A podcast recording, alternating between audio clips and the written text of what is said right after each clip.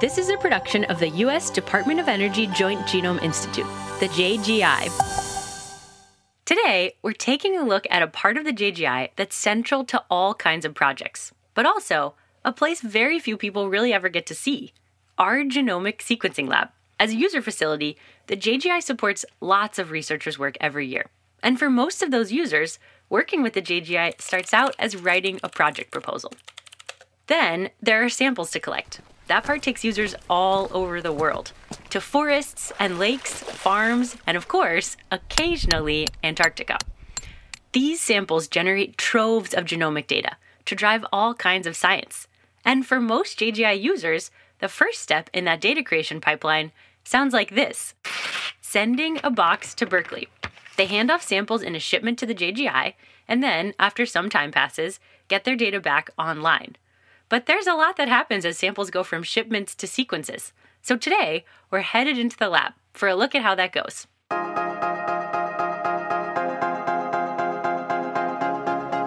the Department of Energy's Joint Genome Institute. It took the resources from JGI to make this possible. Innovation in the field of genomics. How living things transform our world. World. World. This is Genome Insider, where we dive into the JGI supported genomics research that could advance clean energy and protect our environment. I'm your host, Menaka Wilhelm. And like many JGI users, I'm new to the JGI's genome sequencing lab. Chris Daum is showing me around. So I'm Chris Daum, so I lead the sequencing platforms group here at the JGI. So my team is specifically tasked with the automated sample prep of uh, sequencing libraries and then loading those libraries on one of our sequencing platforms, the Illumina or PacBio sequencers. And before we get to sample prep and sequencers, let's talk a little bit about sequencing at the JGI. Reading DNA's nucleotides is how the JGI got started. That was 25 years ago when a complete human genome didn't exist yet. The JGI was formed to help sequence the DNA of three chromosomes for the Human Genome Project. And since then, sequencing has changed a bunch, and the JGI has expanded to do a lot more too. We're not just sequencing instruments. We have a lot of people that are dedicated both on the front end uh, to work with our users. So that's our project management office and our scientific programs to help them plan out their, their projects and put together really good design of experiments to really focus on answering the, the scientific questions that, that they're after. For many projects at the JGI, sequencing is really just the beginning. JGI users also get support understanding and annotating genomes and looking at which genes are turned on or off, or which metabolites are being produced under certain conditions. For some projects, the JGI will even write or synthesize DNA to test specific questions that a genome brings up. So it doesn't end once we generate the sequence. We take it to completion with the analysis uh, for projects as well. But many projects do start with a sample to be sequenced. So that's where we're starting too. Sequencing samples is almost a bit of a ballet. Many moving parts and precisely set steps. You can think of it happening in three acts. Act 1 Sample Management. So basically, receiving samples and storing them carefully until sequencing starts. Act 2 Quality check and library creation. So that's checking to be sure that samples meet requirements and then preparing them for sequencing. Act 3 Sequencing. So running samples through machines that read their base pairs. And at the JGI, this sequencing is a high throughput operation. Every year, our labs process somewhere around 35,000 samples. So all of these steps happen on a giant scale, with hundreds of samples running in parallel thanks to automation.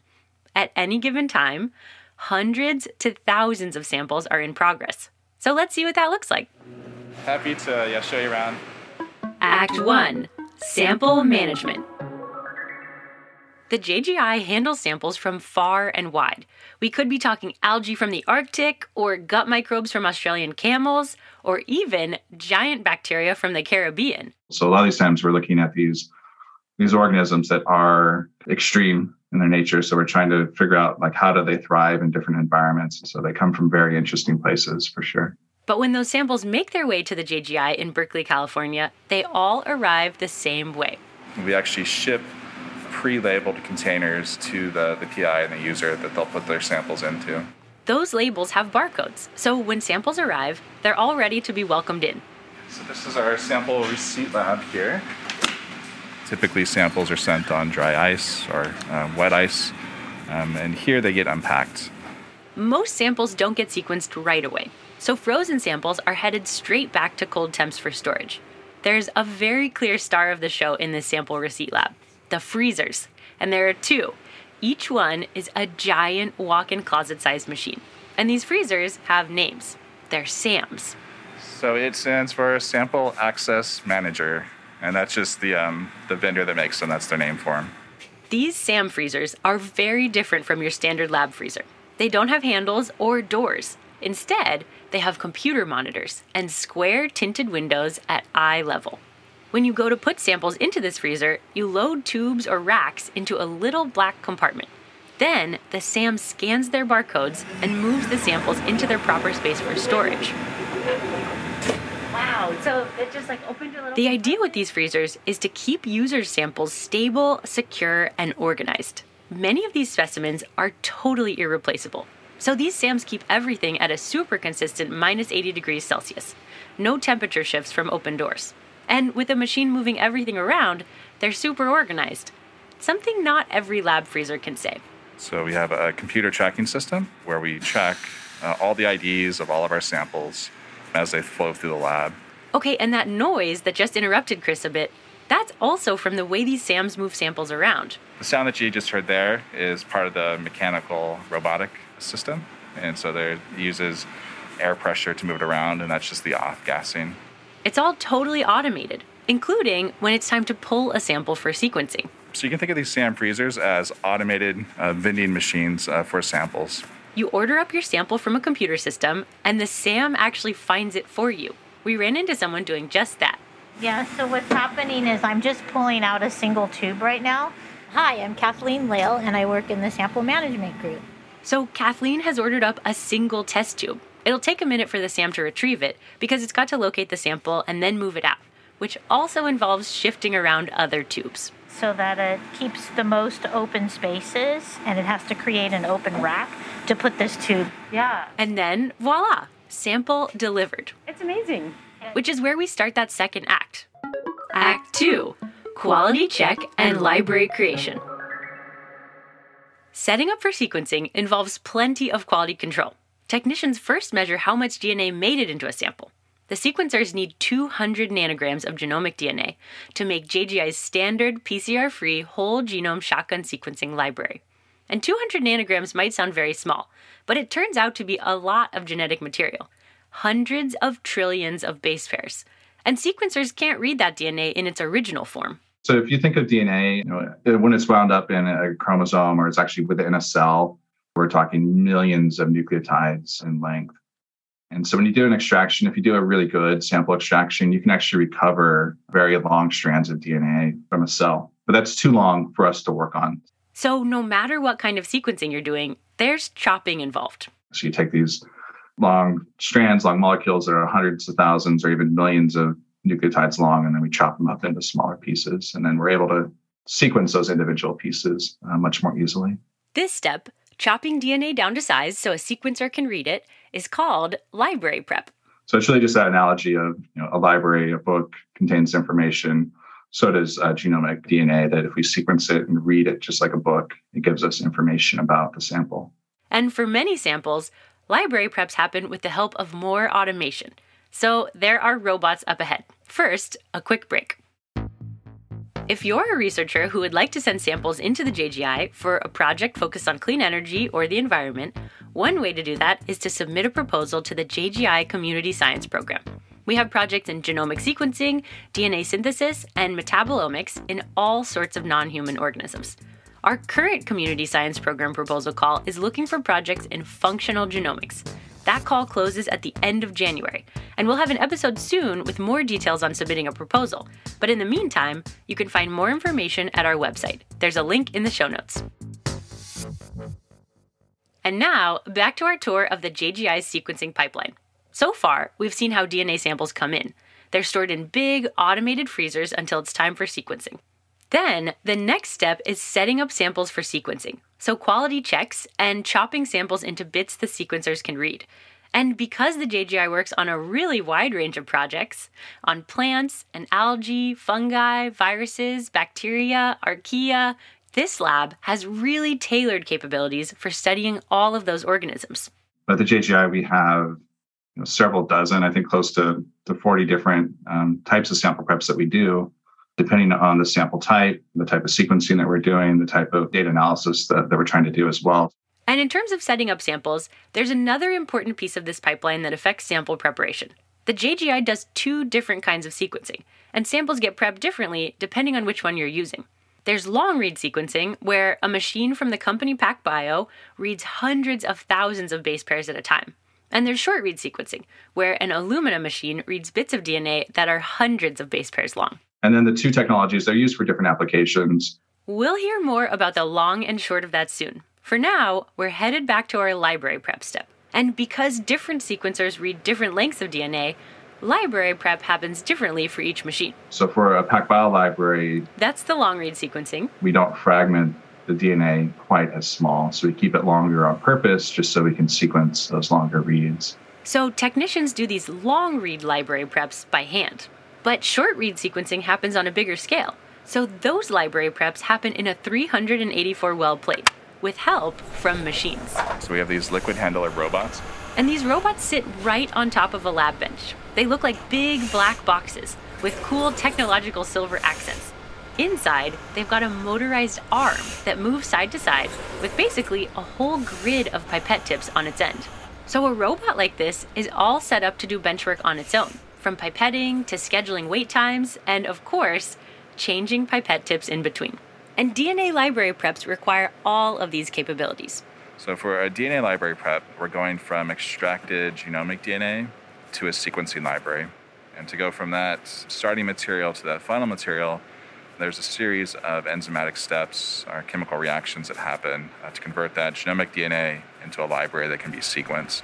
And this liquid handler carries that process out in each well of this plate. It'll pipette in the enzymes to chop DNA down to size and add the template DNA that'll allow a sequencer to read these samples. And what this allows us to do is a single technician can, instead of just processing a few samples at a time at the bench, they can use these automated robots to help them process hundreds of samples at a time. So that's a big way this lab accomplishes such high throughput, and it wraps up this library prep step. Next would be the sequencing step. And we do perform one more quality control step. So once the libraries are created, we again need to quantify them to know um, the concentration of our libraries before we can load them on the sequencer. So once samples are checked twice and prepped in their libraries, it's time for the grand finale. Act 3 Sequencing. Which brings us to our sequencers. So we have the one NovaSeq 6000 and then the three PacBio Sequel 2e instruments. They're named Instrument 1 and Instruments 1, 2, and 3. But here, I would like to take a quick tangent into the past. Because in the mid 90s and early 2000s, the JGI had far more instruments than this, and so they used to have names. We had lower throughput sequencers, so we required a lot of instruments uh, we would name them. So this was back in like the early Sanger sequencing days, capillary sequencing. So our old facility in Walnut Creek, we had four different labs. There were just rows and rows of sequencers, and I think we had just over 100 instruments at one point. And so I do recall that you know we had a series of sequencers that were superhero names, so like Marvel and DC superheroes. And then we had another set of sequencers that we used, University of California and Cal State University mascots to, to name them. So that's certainly been part of the past. But that usually comes with it when you have a lot of instruments and you're trying to keep track of them all. Since then, sequencing technology has shifted enough that while the JGI used to work with four labs of sequencers, we now operate with four very powerful sequencers at the other end of this one lab. They are a little bit louder for the fans. Yeah. So, first, let's talk short read sequencing. This all happens on one machine. So this is our NovaSeq instrument. So this is our flagship Illumina sequencer. Um, it's the primary data generator that we have here at the JGI. It's got a fairly similar form factor to an extremely streamlined Xerox copy machine, with a monitor ready to show the level of sequencing happening. Samples go into the NovaSeq machine in a flow cell. So picture a glass rectangle, roughly the size of a smartphone screen, bordered by a thin white plastic rectangle. So this is the uh, Illumina flow cell, and this is really the heart of the uh, sequencing system. The glass rectangle at the center of the flow cell is two glass slides, so samples flow in between them. And they're split up into four chambers that run the length of the glass slides. It looks a little like four lanes in a mini swimming pool. Those chambers are where sequencing libraries flow in. And within the chambers, there's surface oligos, which are short strands of DNA and they're complementary in sequence to those adapters that we've attached to them. All DNA bits get template sequences as part of the library prep. And so the templates, as they flow through, they'll hybridize into those oligos and get captured to the surface of the flow cell. And once they're captured, then the sequencing process can start. Are they running right now? Uh, it actually is running right now. So you can see here, two runs are going. They're about two thirds complete based on the status bar. So this one is projected to generate just under four terabases of sequence data. So that's four trillion base pairs. And sequencing this kind of sample works differently than sequencing human genomes. But for an idea of size, our human genomes are about 3 billion base pairs. So this sample run is working with the number of base pairs contained in over a thousand people's genomes. And that's on the small side for this machine. It can generate 8 terabases of sequence data in one run, which takes about two days. So that's short read sequencing on the Illumina NovaSeq machine. And this kind of sequencing fuels lots of different projects. So if you're just doing like a resequencing study or just mapping to a reference genome, short reads are perfect for that if you're just looking for SNPs and things. Then there's the three PacBio machines, the Sequel 2Es. They're roughly the size of a refrigerator, with a black top half and a gray lower half and they do long read sequencing. So you get these really nice long sequencing reads that are then re- very easy to assemble to get really high quality complete genomes out of them. And they can also do full length RNA-seq transcript sequencing as well. And to go into a PacBio machine, samples travel in a different vessel. Yeah, so PacBio, they use what they call a smart cell, is what their thing. So that's SMRT, and that stands for single molecule real time uh, sequencing. And this long read sequencing is lower throughput. You get 5 or 6 million sequencing reads, but the reads are much longer hundreds of thousands of base pairs. So they're really kind of these, they're these nice complementary technologies. So one is very long reads, just not very many of them. The other one is lots of reads, but they're short. And whether it's been through long read sequencing or short read sequencing, a sample that's come this far has been through quite a pipeline from the SAM freezers to library prep, and finally, a sequencer. And in all of these steps, skilled scientists are making sure everything that comes through the pipeline will be high quality and accurate. And those sequences are really not the final step. So we have really expansive bioinformatics teams and groups that will work with our users um, to help do the analysis that they're after. So while our tour ends here with samples running through sequencers, for most projects, this part is really just the beginning.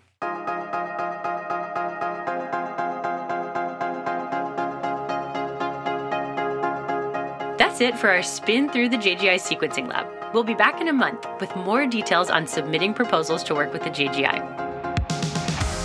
This episode was written and produced by me, Menaka Wilhelm, with production help from Massie Ballon, Allison Joy, and Ashley Papp. Many thanks to Chris Daum, Kathleen Lail, Tanja Woyke, and Len Pennacchio. If you like this episode, help someone else find it. Tell them about it, send a link over, or leave us a review wherever you're listening to the show. Genome Insider is a production of the Joint Genome Institute, a user facility of the U.S. Department of Energy Office of Science located at Lawrence Berkeley National Lab in Berkeley, California. Thanks for tuning in. Until next time!